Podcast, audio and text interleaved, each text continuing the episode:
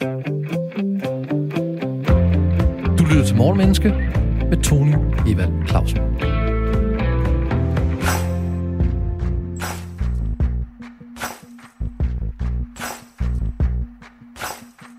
Intet tidspunkt er bedre end nu.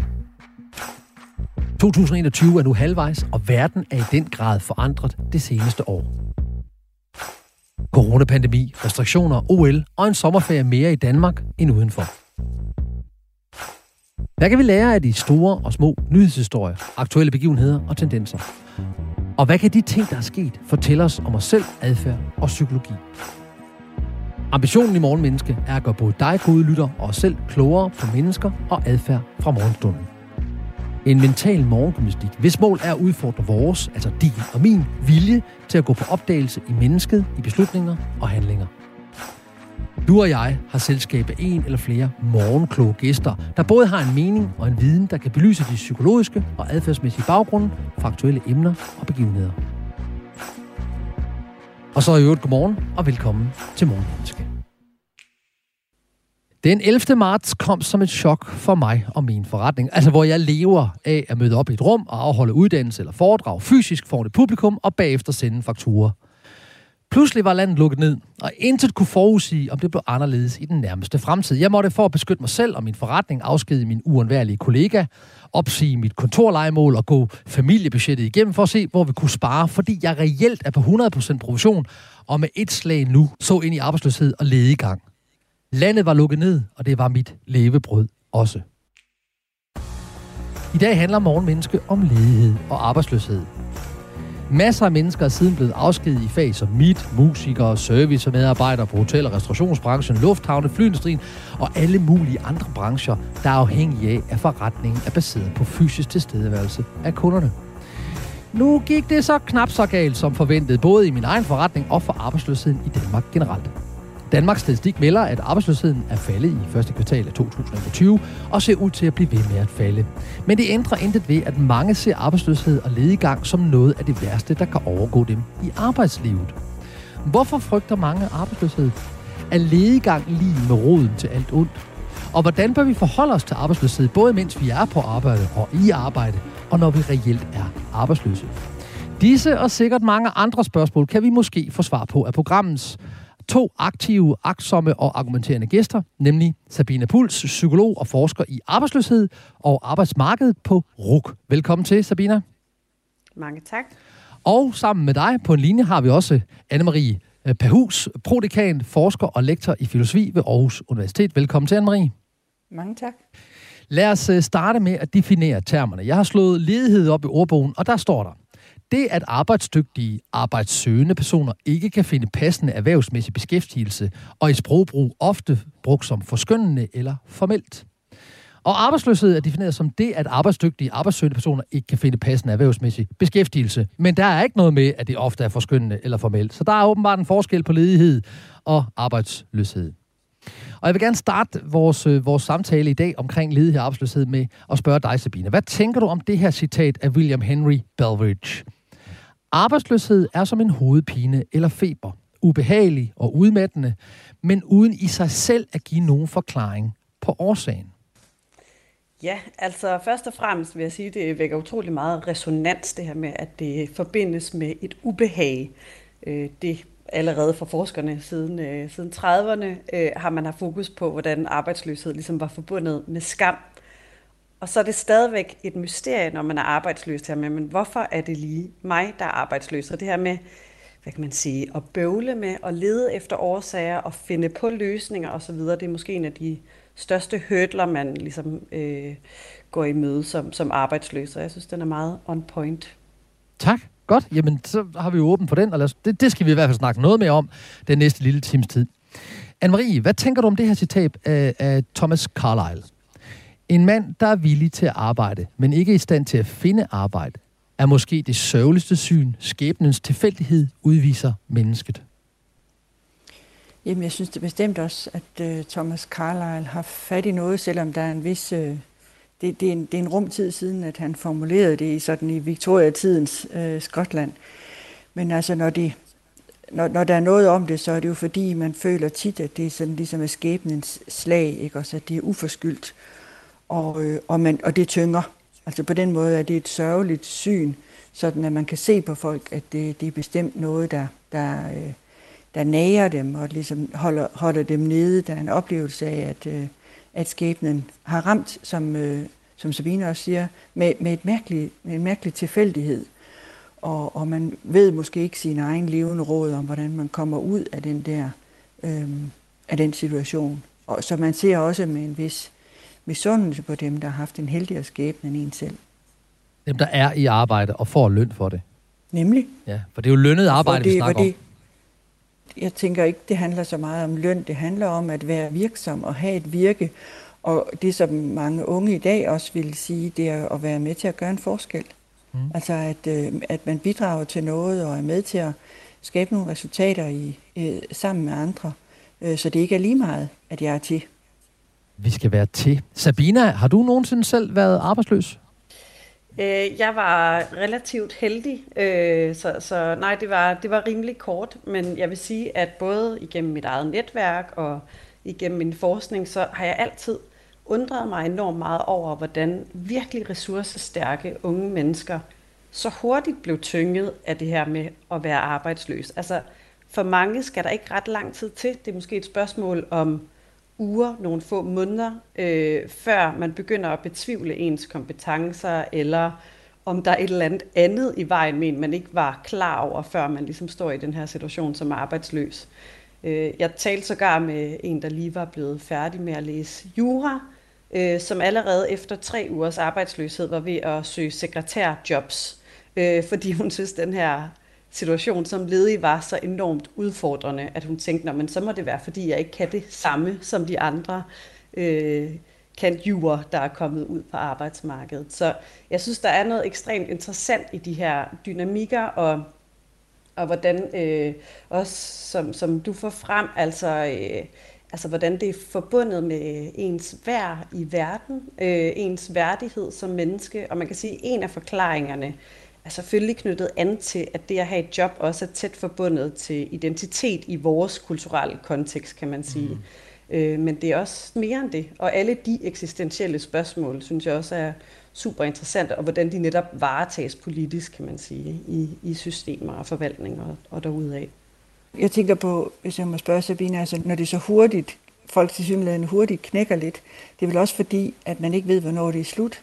Altså, ganske vist er det kun gået tre uger, men den der ju, den færdige juristkandidat øh, ved ikke, om det her det er noget, der skal være ved i måneder. Altså, hvis man bare havde ligesom en udløbsdato, så kunne man jo nyde, ja. at, at man ikke var så travlt, og man kunne kaste sig over nogle andre ting, ikke også, øh, end lige præcis det, som har med, med den juridiske faglighed at gøre. Men det er vel den der uvidshed. Ja. Øh, så det er, ikke, det er ikke almindelig ledigang. Altså, jeg har prøvet at være på mm. barselsårlov, hvor jeg de første to gange ikke havde noget helt præcist job. Jeg var, jeg var henholdsvis øh, specialstuderende og phd studerende de to første gange. Øh, men den sidste gang havde jeg et fast job, og der kunne jeg sandelig nyde de måneder på en anden måde, fordi man vidste, at man kom tilbage til noget, der var, der var, der var sikkert og godt. Så jeg tænker, det er den der den bestemte tidslighed, hvor man virkelig ikke aner, om man bare kan nyde det for en stund, og så går det over, eller om det er mere permanent. Ja, fordi det var interessant, når vi kigger ind i det her felt, hvor I begge, I begge to i tale sætter den her, øh, den her selvtvivl, der, der kommer snigende øh, ved, ved ledighed eller ledigang, øh, enten efter en studie eller et eller andet andet, man, øh, man er kommet ud for, så man lige pludselig ikke har noget arbejde, at der ligger meget identitet i det. Og der, der, der kunne jeg godt tænke mig at spørge dig, Anne-Marie. Ikke fordi du nødvendigvis har patentløsning, men jeg godt til at høre dine tanker om, hvorfor er arbejdsløshed for nogen forbundet med så meget frygt og social stigma? Altså, jeg tror, man føler sig lidt usynlig. Øhm, altså, det siger noget om, at hvis vi skal komme, få adgang til den, vi er, så skal vi sådan set kunne træde op og blive synlige over for andre mennesker. Eller vi skal have nogle opgaver uden for os selv, som, øh, som forlanger os. Så det er den der sådan, øh, opgaveløshed og usynlighed, som man, øh, som man er henvist til. At, altså, har folk glemt mig i mellemtiden? Er der overhovedet nogen, som venter på noget fra min side? Det, det, det, det tror jeg, jeg ved ikke om det er stigmatiserende, eller, men, men jo mere man lever med en oplevelse af, at man er blevet usynlig for verden, jo mere får man måske også lyst til at fortsætte at skjule sig. Altså, som, som, så bliver det sværere og sværere at tage det der skridt ud i, øh, i offentligheden, som min, øh, min, hvad skal man sige, den filosof, jeg har læst allermest, og som har skrevet allermest, allerbedst, synes jeg, om arbejderne med Hannah Arendt. Hun taler om, at det der skridt ud i offentligheden, det kræver faktisk et vist, et vist mod. Og det er altså svært at tage, jo mere usynlig man føler sig. Og der er noget, der, der, så der er noget med håndens værk, der er noget med, med, vi skal gøre noget, vi skal være noget, og det skal, det skal lønnes.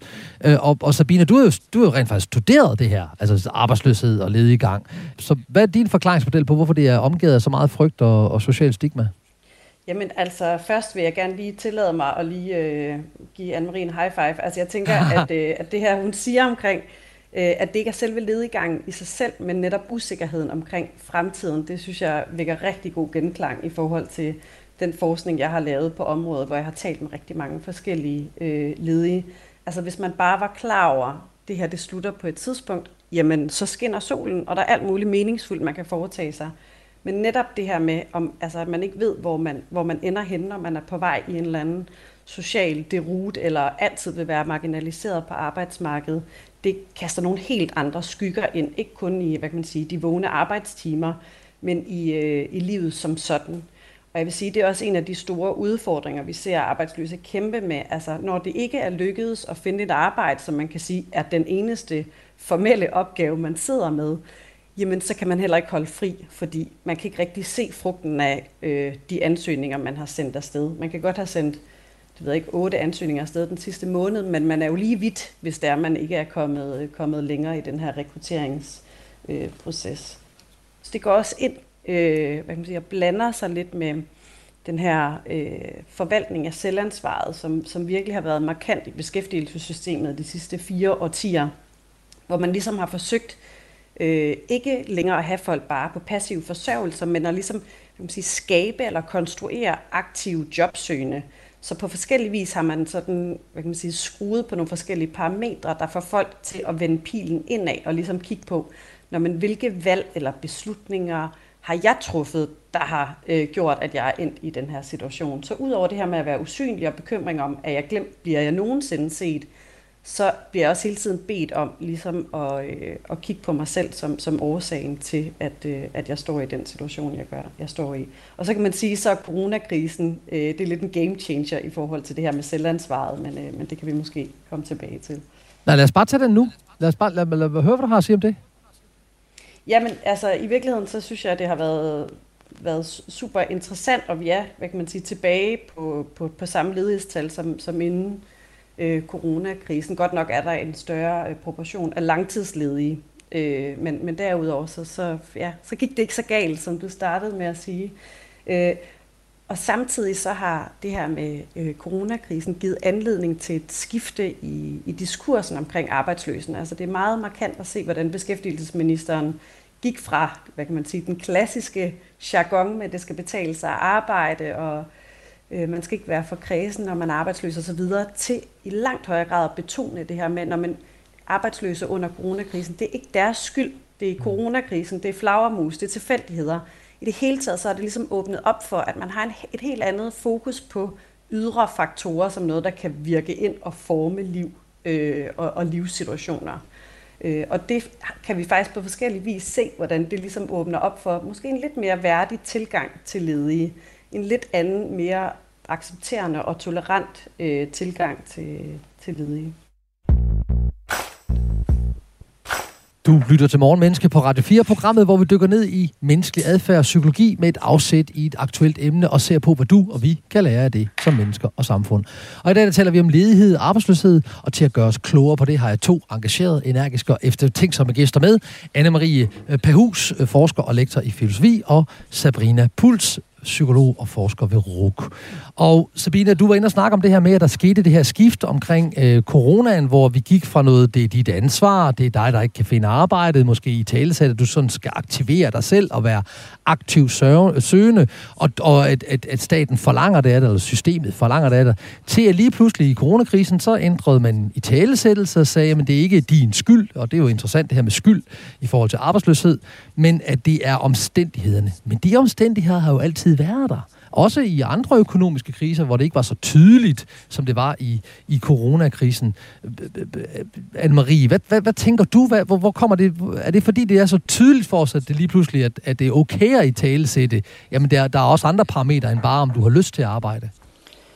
Jamen, jeg synes, det er interessant, at Sabina siger, altså måske kunne man sige, at under coronakrisen, der skulle vi alle sammen bidrage til fællesskabet. Og det kunne vi faktisk gøre, bare ved ikke at se så mange mennesker. Ja. Altså, øh, så, så vi viste samfundssind, ikke ved at gå på arbejde, men ved at holde os hjemme. Øh, og altså man kan sige, det der er så ulykkeligt ved, at vi kun måles på vores arbejdsindsats, altså kun er samfundsnyttige, hvis vi går på arbejde, det er jo det der med, at man ligesom, øh, altså er det enormt svært, svært at være arbejdsløs, ikke også? Hvis man står udenfor, og man, man kan, man ligesom får at vide, at du gør ingen gavn og nytte, så længe du ikke bidrager til det fælles ved, ved at gå på arbejde. Der synes jeg, vi har fået øjnene op for, at fællesskabet, vi, vi, øhm, altså vi giver alle sammen noget til fællesskabet på mange andre måder, end ved ligesom at bidrage til BNP på sådan en meget entydig måde. Altså at vi bidrager til den nationale øh, bundlinje med den, med den produktivitet, som vi nu kan udvise. Så jeg tror, det... Øh, en gang havde vi en produktivitetskommission, altså da vi var i det tidligere regime, som Sabina beskriver meget godt, altså hvor det virkelig var identitetsskabende på en måde. Du blev ikke borger, hvis ikke du, øh, du, hvis, hvis ikke du bidrog med, med et, et økonomisk bidrag til det, store, til det store fælles. Men det store fælles, vi på en eller anden måde, corona har været med til at vise os, det store fælles er andet og mere end økonomisk. Og det, der er rigtig interessant, det du siger der, det er, det er faktisk også, det skal nok få lov til at sige noget til, uh, Sabrina Leon Kold. Jeg synes, det er ret interessant at vide, for nu kender jeg et par stykker, der er arbejdsledige, og, øhm, og det interessante er, at der er faktisk grænser for, hvad de må lave. Altså, der er faktisk grænser for, hvad de må lave, også af sådan frivillige arbejde og sådan noget.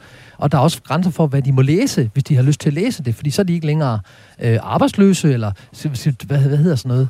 De er ikke længere til rådighed for, øh, for arbejdsmarkedet, selvom at, at de siger, at jeg kan bare smide det i det øjeblik, at, at der kommer et arbejde, jeg vil gerne have et arbejde. Så selvom jeg er jobsøgende, så er der noget i systemet, der siger, jamen det, det ændrer ikke noget, du må ikke læse det her. Så skal de nærmest holde det hemmeligt, at de, de læser et eller andet, der interesserer dem. Øhm, Sabrina, hvad, hvad tænker du om den, øh, den øh, del af det? Jo, altså, øh, det, og det kan man sige, de regler var der også før øh, coronakrisen, det her med, at, der, at man ikke må arbejde mere end 10 timer ugentligt og så videre, frivilligt. Øh, og øh, altså man kan sige, at de regler har eksisteret i lang tid, og der har været mange måder at omgå dem.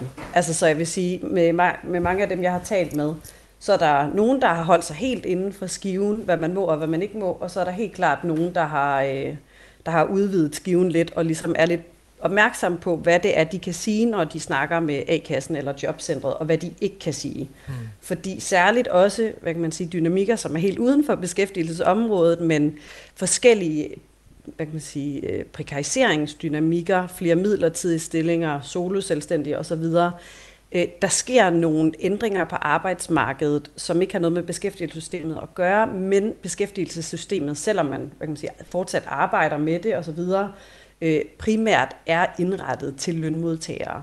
Så der er også der nogle ting, som, øh, som, som så bliver hvad kan man sige, paradoxer, som den enkelte skal håndtere netop ved ikke lige at oplyse alt, hvad man øh, går og river i.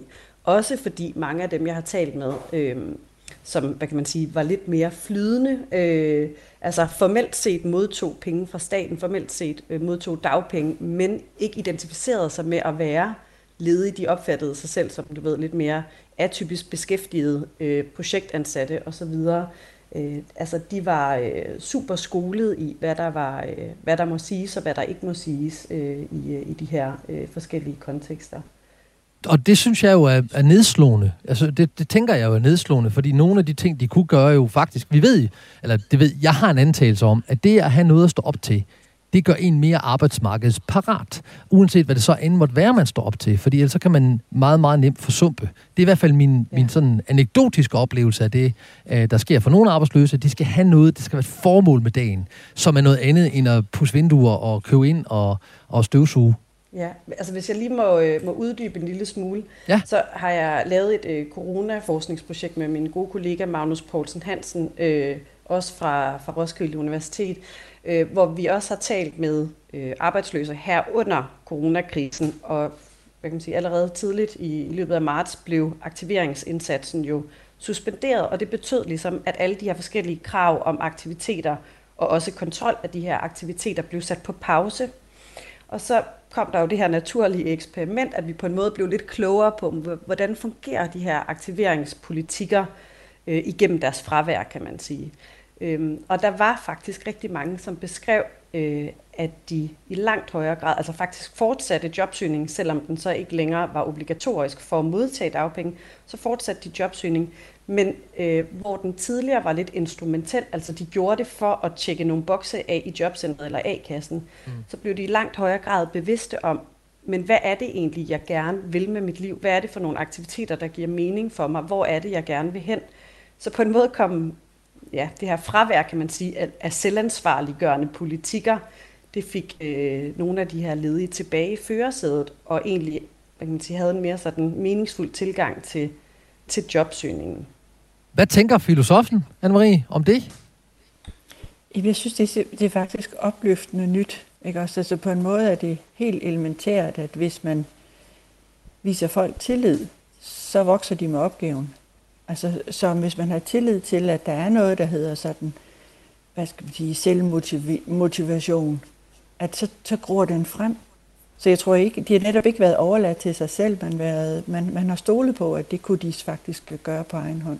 Så jeg synes, det er, det er super positivt. Altså dem, dem der bekymrer mig øh, i vores samfund, det er sådan set dem, som slet ikke kan motivere sig selv, altså som, og ikke føler, at der, der er hverken noget, står op til dem, de er heller ikke under uddannelse, de, de er så at sige totalt uden mål, mål og med. Altså der er kommet en, øh, der er noget, der hedder anden generations reformkommissionen med Nina Schmidt i, i spidsen, øh, som skal prøve at sige, hvad er de store, de store udfordringer. Og nogle af de store udfordringer er jo, at med det aldrende samfund, så skal vi være flere på arbejdsmarkedet. De nye generationer er nødt til at komme ind på arbejdsmarkedet, så der mangler arbejdskraft.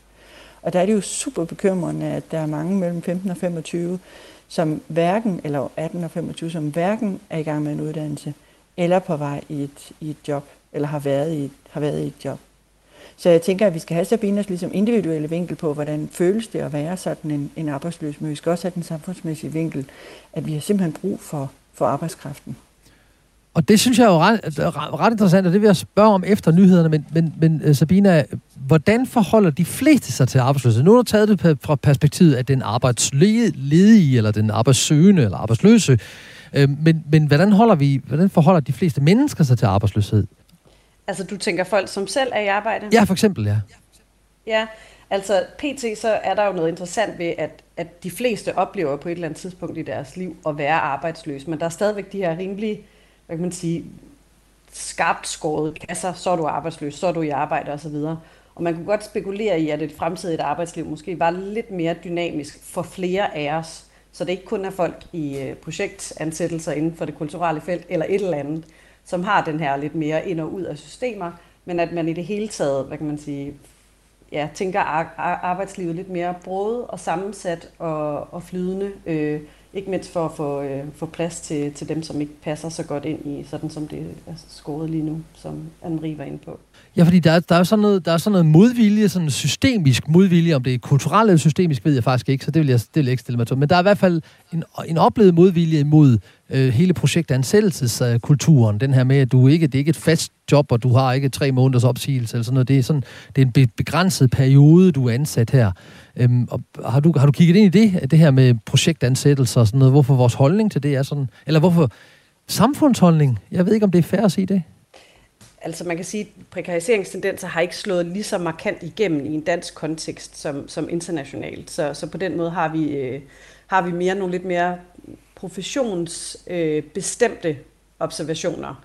Så blandt andet inden for uddannelsessektoren, som, som vi jo begge to arbejder inden for, og øh, inden for det kulturelle felt, som jeg tænker, du også er en del af osv., så, så kender vi jo øh, virkelig godt til øh, prekære midlertidige ansættelser, og hvad de betyder for, hvilke valg man kan træffe i livet. Øh, mm. I forbindelse med et andet forskningsprojekt øh, har, har vi blandt andet snakket med nogle, nogle løst ansatte i, i Roskilde Festival, hvor nogle af dem var oppe på fem ansættelser på halvandet år. Og helt selvklart, så, øh, så er der jo nogle problemer i forhold til øh, at, at kunne gå videre i livet og ligesom se, se øh, vejen for sig og træffe nogle, nogle valg omkring bolig og øh, banklån og derudaf, som ligesom bliver, bliver besværligt gjort af de her øh, arbejdsvilkår, prekære medarbejdere har. Ja, fordi systemet er sat op til, at du skal give tre måneders, øh, hvad hedder det, lønsedler. Altså hele systemet er jo sat op til, at vi har en fast arbejde. Men det taler vi meget mere om, nemlig ledighed og arbejdsløshed efter nyhederne på Radio 4. Velkommen tilbage til Morgenmenneske på Radio 4. Programmet er dedikeret til at gøre dig klogere på mennesker adfærd, hvorfor vi føler, tænker og siger det, vi gør. Morgenbordet er dækket med inspiration og indsigt og input på et aktuelt emne i et adfærdsmæssigt og psykologisk perspektiv. Og vi er på efterforskning i ledighed og arbejdsløshed. Coronakrisen har bevirket, at mange blev afskediget, og stadig er det. Selvom arbejdsløsheden er faldet i første kvartal 2021, er der stadig mange, der både øh, stadig er uden arbejde, eller er i arbejde med noget andet, end det de gerne ville være i arbejde som, eller har arbejde, men frygter at blive arbejdsløse. Og derfor taler vi i dagens program om ledighed og arbejdsløshed med to dedikerede deltagende og dygtige gæster, nemlig Anne-Marie Perhus, prodekan, forsker og lektor ved filosofi ved Aarhus Universitet, og Sabine Puls, psykolog og forsker i arbejdsløshed og arbejdsmarkedet på Roskilde Universitetscenter. Og før nyheden, der var vi inde og snakke om det her med, at vi, vi har det her med, at, at vi skal have nogle opgaver. Det forlanger noget af os. Og hvis vi er uden arbejde, så kan vi være usynlige. Og det at være uden arbejde kan give os en usikkerhed i sig selv, medmindre man ved, at jeg skal i arbejde lige om lidt eller sådan noget. Og at man i fortiden har arbejdet noget med selvansvar. Du skal altså være aktiv jobsøgende, og det ændrede sig med coronakrisen. Og så kom diskursen og blev lidt noget andet. Og lige inden nyheden snakkede vi om projektansættelse. Det kan jeg godt lige tænke mig at prøve at udvide igen. Men hvordan skal vi så forholde os til det her nye projektsamfund, hvor det ikke længere er, at jeg er på en arbejdsplads, jeg har x antal måneders øh, opsigelse, jeg kan ikke bare sådan blive sagt op, men at jeg har en, en begrænset periode, hvor jeg ved, her skal jeg starte, her skal jeg stoppe. Hvordan skal vi mentalt og psykologisk forholde os til det? I må selv om, hvem der siger noget først. Ja, jeg, jeg tænker bare, at øh, det vi skal lægge mærke til, det er, at det er ikke total troløshed. Altså man kan godt tro, at så kommer den der generation, som bare sapper sig rundt i livet, og som ikke kan blive noget, som bare løber fra det ene projekt til det, til det næste. Jeg tror, det vi skal lægge mærke til, er, hvilke type fællesskaber er der så i det arbejdsmæssige, hvis man arbejder i projekter. Og typisk er der faktisk nogen, som man, øhm, som man er gode venner med, og som man fortsætter ind i det næste projekt med. Mm. Så, så det der med, at man arbejder i projekter, hører også til et netværkssamfund hvor man opbygger nogle stærke netværk. Man ved, at de her de er dygtige, og dem her, dem, dem har jeg brug for til det, og det. Han, de kan noget, som jeg ikke kan, og dem skal jeg i hvert fald have med næste gang, der bliver sat et hold. Så jeg tror, vi skal, vi skal lige opdage, at øh, jeg har prøvet i en anden sammenhæng at sige, at med den nye generation, der har venskabet overhalet kærligheden indenom. En gang så troede vi, at vi skulle være gift med en, og så skulle vi ligesom leve sammen med det menneske resten af livet, hvor venner, det var, sådan noget, det var noget meget mere uforpligtende, de kommer og går. Det, det, er, stik, det er lige omvendt nu at vores venskaber, det er for livet, hvorimod kærester kommer og går. Og, så, og, og de, de unge, øh, den næste generation, yngre end Sabine og mig, de er rigtig gode til venskaber. Og, og det er ligesom fordi, at øh, når man er sammen i noget, så står man hinanden bi. Så de er absolut ikke, absolut ikke troløse. Så prøv at lægge mærke til, hvor er så, hvad er det, der gør det meningsfuldt? Hvor er de vigtige kolleger, når man arbejder i en, på en, i en mere projektorganiseret øh, måde at, at, at arbejde på. Og jeg tror, det kommer med det der, den der pingpong, man har øh, i, sit, i sit netværk. Men, men Sabine, lad os du antage, det er rigtigt. Kan det så ikke være noget om, at man også måske er falsk, fordi man har brug for at have det her venskab, man har brug for at have de her netværksforbindelser i projektsamfundet, fordi man kigger ind i en, en arbejdsløshed og en ledigang? Øh, jo, jeg vil gerne lige starte med at sige, at jeg synes, det er enormt inspirerende, hvad Marie siger. Altså det her med ligesom at få blik for de nye fællesskaber i netværkssamfundet, i stedet for ligesom kun at tage, for jeg tror, du har helt ret, at der er også en instrumentalisering af, af relationer, som vi blandt andet også ser fremelsket i beskæftigelsessystemet, hvor man jo får at vide, at man helst også gerne skal spørge sin frisør, om de kender til nogle åbninger, osv. osv. Altså så på den måde, så øh, indebærer netværkssamfundet, at man er, hvad kan man sige, ublo og fri til ligesom at prikke folk på skulderen og sige, nu, øh, nu er det mig, der står i, i den her position, hvor jeg har brug for noget fra nogle andre.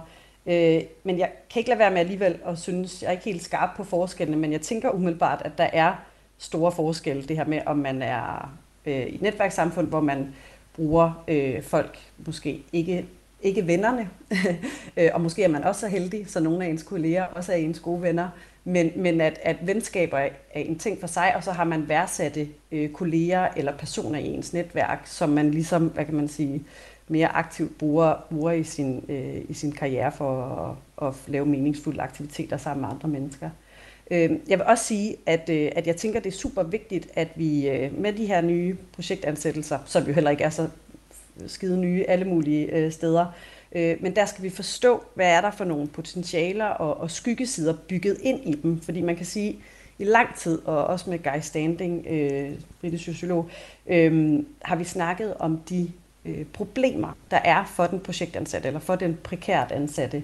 Øh, men men øh, noget nyere forskning øh, viser blandt andet også det her med, jamen løst ansatte på arbejdspladser er ikke kun et individuelt problem, men det er et socialt og et organisatorisk problem, øh, udover også at være et samfundsmæssigt problem. Men der handler det om at ligesom kigge på, hvor har vi egentlig nogle, øh, nogle kontekster eller nogle fora, hvor vi på en eller anden måde kan arbejde med at skabe bedre betingelser for det her med, at der i hvert fald er nogen af os, der ryger lidt øh, ind og ud af, af svingdørene rundt omkring i institutionerne. Okay, men det, det, det må vi tage på et andet program, fordi det er i sig selv interessant at diskutere projektansættelse. Men Anne-Marie, du er jo filosofen. Det er dit job her. Så, øh, så nu vil jeg stille dig et filosofisk spørgsmål. Er ledegang råden til alt ondt? Altså sådan i virkeligheden? Nej, det udsagn hører til et samfund, hvor, øh, hvor arbejdet ligesom er, er det, det førende identitetsdannende. Øhm, altså, jeg tror, det der, det der er roden til alt ondt, det er usynlighed. Altså, hvis der med ledegang følger, at man ikke, øh, at ens ord ikke har nogen vægt, og at ens handlinger ikke gør nogen forskel, så er det slemt. Ja. Altså det er værre end at være kriminel. Der kan du jo mindst blive straffet, ikke også? Fordi der, der er nogen, der lægger mærke til, hvad du gør. Men det, der er slemt, det er ligesom det der med, at man bare... Det, det er isolationen og ensomheden. Men jeg mener, at isolationen og ensomheden kan brydes af meget andet end arbejde. Altså sådan strengt taget altså arbejde som, som, som, løn, som lønarbejde. Fordi øh, man kan sige, når man, når man er politiker, er det et arbejde? Ja, det kan det godt blive, hvis man er levebrødspolitiker, men først og fremmest, når man er, når man er politiker, så er det jo en bestemt samfundsrolle, man, man, man tager på sig. Så altså det, jeg prøver at sige, er egentlig, at, øhm, at man, kan, man kan, hvis man er helt opgaveløs, ingen opgaver er, kommer over i mine hænder, så er det slemt. Mm. Men, øh, men det tror jeg ikke nødvendigvis uh, ligger i, i det med, med ledegang. Men der, vi, er, vi, vi, vi er på vej ud af et samfund, hvor, øhm, hvor, hvor arbejdet virkelig er blevet sat op på en pedestal, som det, der gør mennesker til mennesker. Og den måde, vi identificerer hinanden på, fordi det sker, det, jo, det sker jo netop også, at vi identificerer sådan, jeg sætter ved siden af en borddame, og, det, og, og vi sætter lige og snakker, og der går ikke ret lang tid, for at sige, hvad laver du så? Og det, hun, hun spørger mig ikke ad, hvad laver jeg så, når jeg kommer hjem fra arbejde sammen med min kone og mine børn. Hun spørger jo decideret ind til, hvad mit erhverv er, fordi for den måde at se, om hun kan identificere, hvor jeg ligger henne socialt. Så det ligger jo også i, i hvert fald for en mand i 50'erne, som jeg er, i den sådan sociale kontekst. Du er noget i kraft af det, du, du får løn for at lave. Øh, det kunne være sjovt, om Sabine, tror, ja. tror du, den unge på 34 gør det der? Jamen, altså gør de, dem, ja. dem i 30'erne, er det deres øh, deres første bord her, borddame spørgsmål. Hvad laver du? Måske hvis man er lidt uopfindsom. det. Nej, men øh, ja, tak jeg for tror det. stadigvæk... At ja, beklager. Nej, men øh, jeg tror helt sikkert, at det, det ligger så øh, ingrained, kan man sige, i vores, i vores, kultur, i vores kultur. Så, så ja, jeg kunne godt frygte det lidt. Men, men jeg ser helt klart også opbrud, altså hvor der er nogle forskellige kritiske blikke på den her opdeling, vi har haft mellem lønnet og ulønnet arbejde. Øh, altså det der er jo masser af indlæg af, der ligesom udfordrer øh, de skarpe linjer også der i, i tiden lige nu. Og jeg har også talt med en del af de arbejdsløse, som hvad kan man sige, prøver at være lidt subversive eller udfordre øh, dem, de taler med, ved at ligesom sige, men jeg, der var en, jeg talte med, som sagde, at hun var arbejdsfri, fordi der faktisk også ligger noget i det. Øh, og, og jeg tror på den måde, at, øh, ja, at, at, at vi kommer til at se en større diversitet på det her område. Jeg ved ikke, hvor godt det er slået, slået igennem endnu. Øhm, men helt klart, så, øh, så, så er der igen også på det her område nogle af de her bokse, vi er vant til at orientere os efter, som, som bliver lidt mere mudret og lidt mere, lidt mere opbrudte. Jeg har simpelthen sådan lyst til at stille dig et spørgsmål omkring, hvad har filosofer i fortiden sagt og skrevet om arbejdsløshed og lediggang? Er der nogen, der har forholdt sig til det? Jamen altså Thomas Carlyle, som du var inde på, han er måske mere sådan essayist, end han er decideret filosof, men han, han omgikkedes øh, sådan en som John Stuart Mill. Øh, og, og i den tid, der var det absolut meget præget af det, man, altså kalvinismen, du ved. Så, så der den type så filosofi, som har været... Det er med for, at vi begrebsforstår, ja, ja, altså kalvinismen, og, udvælgelsen og den stærke og sådan noget. Er det ikke sådan, det, det, det betyder? Jo, og vi, kan, vi taler også om en protestantisk arbejdsetik. Altså det, der knytter sig til, til, til den periode, hvor, hvor, hvor der jo også, det er jo også en, hvad skal man sige, en industrialisering og en måde, hvor, hvor man får mm, oceaner af mennesker ud af fattigdom, fordi der sker en økonomisk vækst. Ikke? Og så en, øh, der er en, en, en måde, hvorpå man bekæmper øh, fattigdom ved, at, at, øh, at mange kommer i arbejde, og man opbygger en stor industri osv. Så der er rigtig meget lykke knyttet til det, at der sker samfundsmæssig vækst ved, ved, ved, ved, stor, ved, stor, ved stor produktivitet. Men der er altså også nogle religiøse forestillinger om, at det er sådan, det er via arbejde, vi kan finde ud af, om vi kommer i himlen eller ej.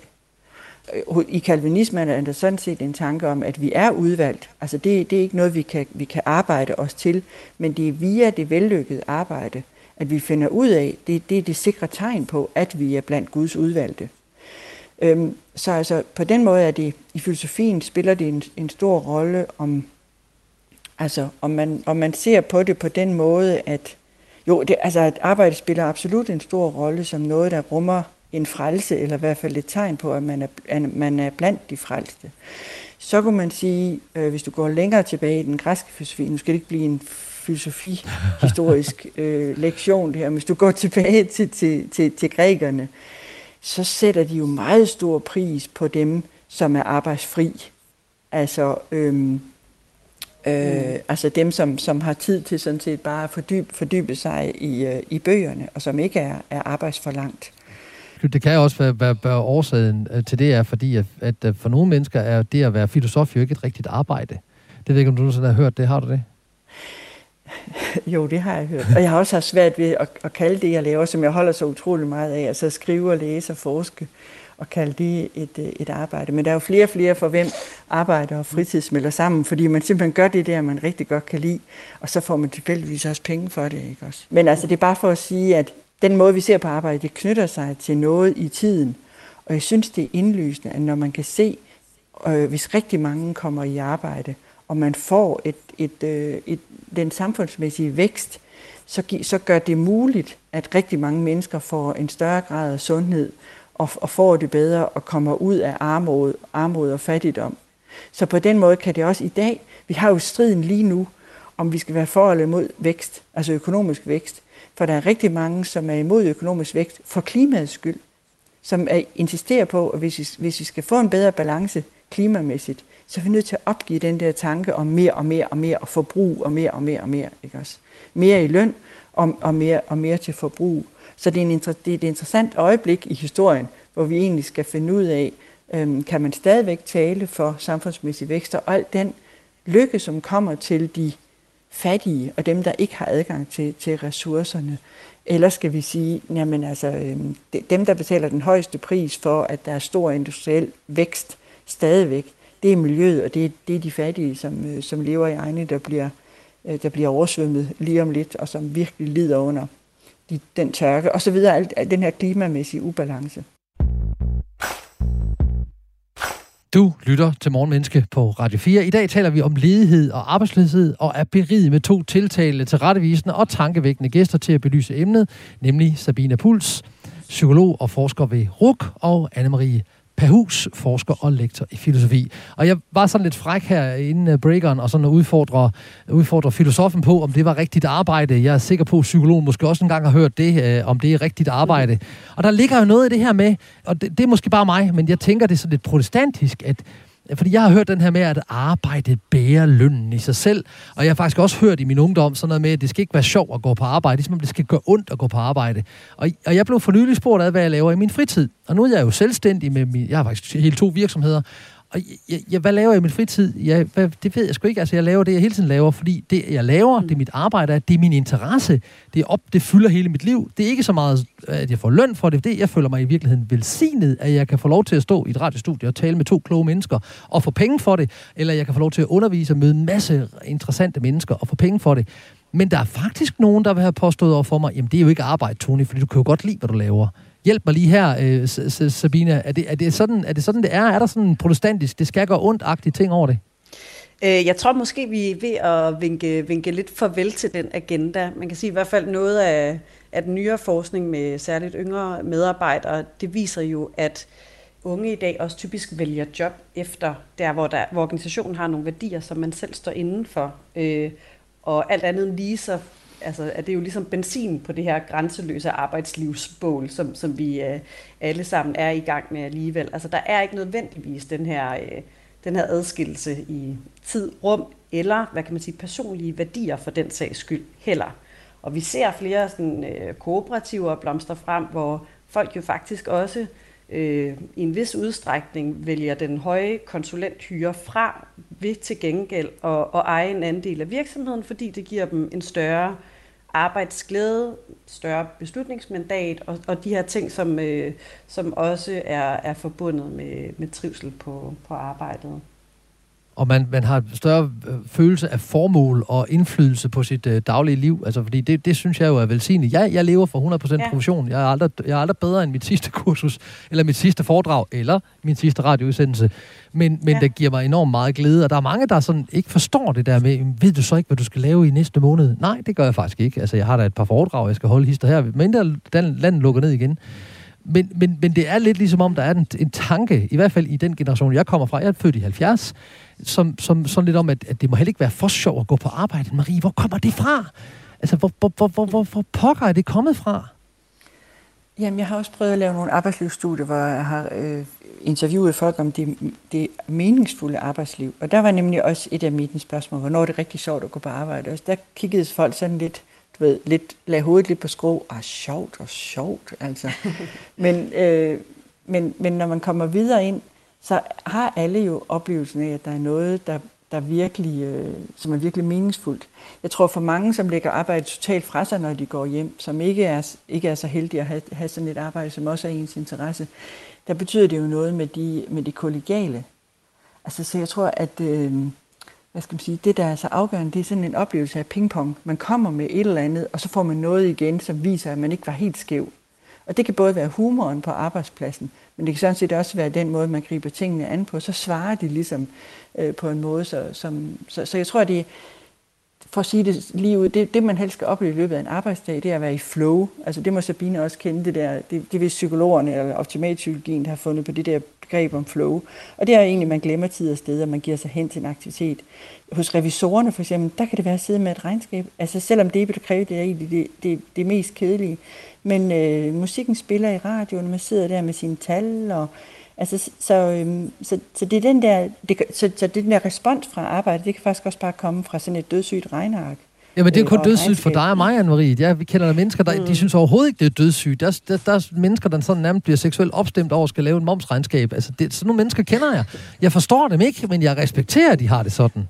At der er flow i det, ja. ja. Og det er det, vi, det er det, vi savner så helt vildt, fordi det kan vi, vi kan ikke bare sidde med os selv og så lade som om, at verden giver den der respons. Man kan ikke, jeg har snakket med en, som sagde, at han troede, han var sjov, men når nu alle de der videomøder, så falder alle hans vitser til jorden. Så det, det fungerer ikke på en skærm. Og det er den humor, det er netop også sådan noget med sådan lidt pingpong. Og der skal man egentlig fysisk være i samme rum. Det er sådan noget arbejde kan give os, den der oplevelse af, at jeg kommer med noget, og det får noget til at ske, og får ting til, til, at, til at, ligesom at, at komme i gang. Så det er energien, vi henter i de der flow-oplevelser.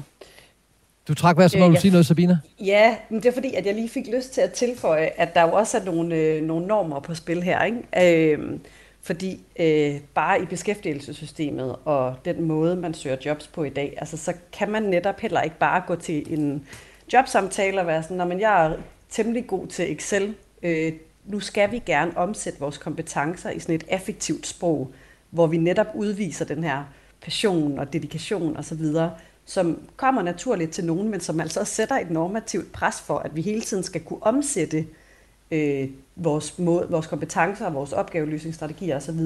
i et effektivt sprog. Så jeg, jeg ser også sådan, hvad kan man sige, lige anerne af skyggesiderne af det her med øh, flow, og at det hele skal, skal forbindes med, med glæde og, og så videre. Øh, fordi man også, tror jeg, kan, kan, hvad kan man sige, bidrage til en kultur, hvor man sætter barn utrolig højt for, øh, for altså, hvilken rolle følelser spiller. Dels i arbejdslivet, i jobsøgningen, når du møder en sagsbehandler og, og så videre.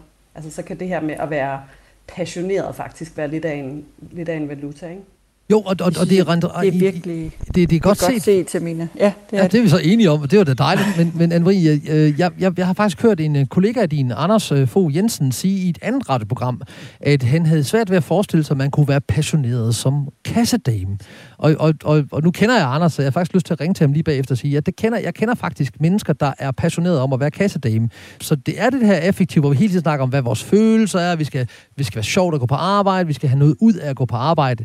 Er det en illusion? Kan vi ikke ramme alle mennesker et eller andet sted? Er der ikke, en, er der ikke, et, er der ikke et formål og en passion til alle mennesker derude i virkeligheden? Eller er det bare mig, der er naivist? Jo, men jeg synes, så Sabine har fuldstændig ret i, at det er lidt anstrengende, at det hele skal være drevet af passion. Hvad nu, hvis man er drevet af pligt? Altså, mm. man er, man er faktisk sådan et, et godt menneske, som bare gerne vil gøre noget, der betyder noget for nogle andre. Som ikke, kan, som ikke føles på en bestemt måde, men som, som betyder noget for dem, som man, som man sætter pris på. Ja, for mig er det fuldstændig indlysende, at der er masser af følelser. Nej, et, en vej, jeg gerne vil gå, det var faktisk at udvide affektbegrebet. Altså så sige, selvfølgelig er der følelser i alt. Mm. Der er også følelsen ved, at, øh, at, at, at have en betydning i andre, i andre menneskers liv. Og kassedamen har der masser af følelser. Det synes jeg, der er indlysende, når man går forbi en kassedame. At den der, der er der masser af pingpong med kunder. Ja, for dem, der har måske, det. Altså ikke ja, bare siger, have en fortsat god dag, og ikke kigge op. Nej, men også Altså, jeg, jeg har også set nogen overfuse nogle, kasse, nogle, nogle folk ved, med, ved, ved kassen. Så det, at man bare am, viser almindelig høflighed og venlighed, det tror jeg da også er en, er en stor glæde, at man ikke ligesom fik en skidsband af den kunde, men bare fik et, et blik og en slags anerkendelse af, at det her, det, det er dejligt. Altså, jeg tog ikke den, jeg tog ikke den personalløse kasse, eller hvad hedder det, menneskeløse kasse. Jeg tog faktisk den, hvor der sad en og kunne betjene mig. Så service kan være, kan være forbundet med, med meget stor glæde, men jeg synes, det er helt rigtigt, at den der vi havde det for nogle år siden, at vi skulle have et spændende arbejde. Det blev også ligesom et å. Jamen, jeg har sgu ikke et spændende arbejde, men jeg, jeg udfører alligevel en, en vigtig opgave. Så selvfølgelig skal vi ikke lægge for meget over på det der med det affektive men jeg er glad for, at jeg hører dig sådan, øh, imellem linjerne støtte min øh, naivitet her, at jo, der skal være følelser på sin arbejdsplads. Det skal være noget, vi oplever er givende. Om vi så lige sådan sidder og rykker håret ud af, af, af, af, af hovedet i ren opstemthed over at være på arbejde, det kan, det kan jeg godt følge dig i. Men der skal, altså, der skal være noget, hvor vi føler, at vi får noget tilbage. Og Sabina, vi skal, vi skal altså ind over den her. Det er jeg ked af. Vi bliver nødt til at tage den. Nils Havsgaard, du ved godt, hvad jeg vil sige nu. Der er altid arbejde til dem, der vil arbejde og det siger han, det ved jeg, han siger ironisk, for det har han øh, spredt ud mange gange, og hvis man hører efter teksten, kan man også høre det. Men der er jo nogen, der rent faktisk ikke mener det ironisk. Altså, at der altid er arbejde til dem, der vil arbejde. Er, er der noget om snakken? Altså ja, det er helt sikkert, at der er nogen, der på ingen måde mener, mener det ironisk, men har et blik på folk, der modtager fra statskassen som, som nogle snylder, eller nogle dogne mennesker, eller kredsende mennesker, eller forskellige negative repræsentationer. Og jeg må bare sige, altså selv når man snakker med arbejdsløse, at så findes de billeder på arbejdsløse også. Altså det er jo bare en, en stærk social figur, kan man sige, ja. som går virkelig langt tilbage. Og der er lavet masser af historiske analyser, der ligesom viser noget om, hvornår man sådan er tilbøjelig til at se arbejdsløshed som den ledige skyld, samfundets skyld, den ledige skyld, og de sidste fire årtier har så rimelig markant været den lediges egen skyld. Mm. Nu er der måske lidt opbrud der, ikke? Øh, men altså, øh, altså, nej, det er en, det er en super øh, tung social figur, at hvis man, øh, hvis man vil finde arbejde, så kan man altid. Så er der samtidig også nogle, nogle dynamikker, meget velkendte, dokumenterede dynamikker på arbejdsmarkedet, at hvis man har været har et hul på CV'et, jamen så, øh, så øh, lider man faktisk en eller anden diskrimination, når man så søger jobs, fordi man ikke længere er så attraktiv en kandidat. Og vi ser det også i forbindelse med det her coronaprojekt, vi har lavet, hvor der faktisk er vokset sådan en ny kategorisering inden for ledige frem, øh, nogle man kalder coronaledige, og bredt både blandt dem, som blev ledige under corona, og dem, der var ledige før. Altså så bliver de beskrevet som, du ved, lidt friskere, lidt lækre, øh, og det var i hvert fald ikke deres skyld, at de øh, Øh, blev, øh, blev arbejdsløse. Øh, så, så der, den her værdige, måske lidt mere øh, accepterende tilgang, som jeg har talt lidt om tidligere, øh, den er muligvis indbefatter den ikke alle arbejdsløse. Muligvis øh, gælder den kun for de her coronaledige, og det understøttes sådan, hvad kan man sige, statistisk af det her med, at proportionen af langtidsledige er større i dag. Øhm, så øhm, ja, så der er nogle forskellige, kan man sige, dels som en social, meget genkendelig kulturel figur, der findes i populærkulturen og i sange og så videre, og så øh, bakkes den altså også op af nogle diskriminatoriske dynamikker på arbejdsmarkedet i rekrutteringsprocesserne. Og sådan er det jo. Vi er jo reelt resultat af den måde, vi taler om og synger og skriver om hinanden på. Men vi kan trække ud af den her samtale, at det at være arbejdsløs eller arbejdsledig på ingen måde er det samme som at være værdiløs, og derfor skal man, derfor skal man ikke få opleve sig selv som værende det, at det er mange aspekter, ikke kun den er beskyldsbetynget hos den enkelte individ, og at vi alle sammen skal tale ind i, hvad er det, der, der giver os glæde og lykke, og hvordan vi hjælper hinanden til glæde og lykke. Er det summeret op, så I begge to kan være i det? Det er grønt lys herfra. Super. Ja. Således formidlet og forhåbentlig beriget gik vi sammen på efterforskning i ledighed og arbejdsløshed. Og må du, kære lytter som jeg, have fået nye indsigter, input og inspiration på emnet. Tak til vores kompetente kommunikerende og koncise gæster, nemlig Sabine Puls, psykolog og forsker i arbejdsløshed og arbejdsmarked på Roskilde Universitetscenter. Tak, fordi du var med på en linje, Sabina. Mange tak. Og Anne-Marie Pahus, prodekan, forsker og lektor i filosofi ved Aarhus Universitet. Også tusind tak, fordi du tog dig tid til at være med på linje i dag. Selv tak, det var en fornøjelse. Af hjertet og hjernen tak fra lytterne og jeg. Du kan få mere om mennesker på podcast, der hvor du henter dine podcasts, eller på Radio 4-appen. Og programmet er produceret af Only Human Media, og jeg hedder Tony Eva Clausen. Og det bliver jeg efter planen ved med. Vi høres ved.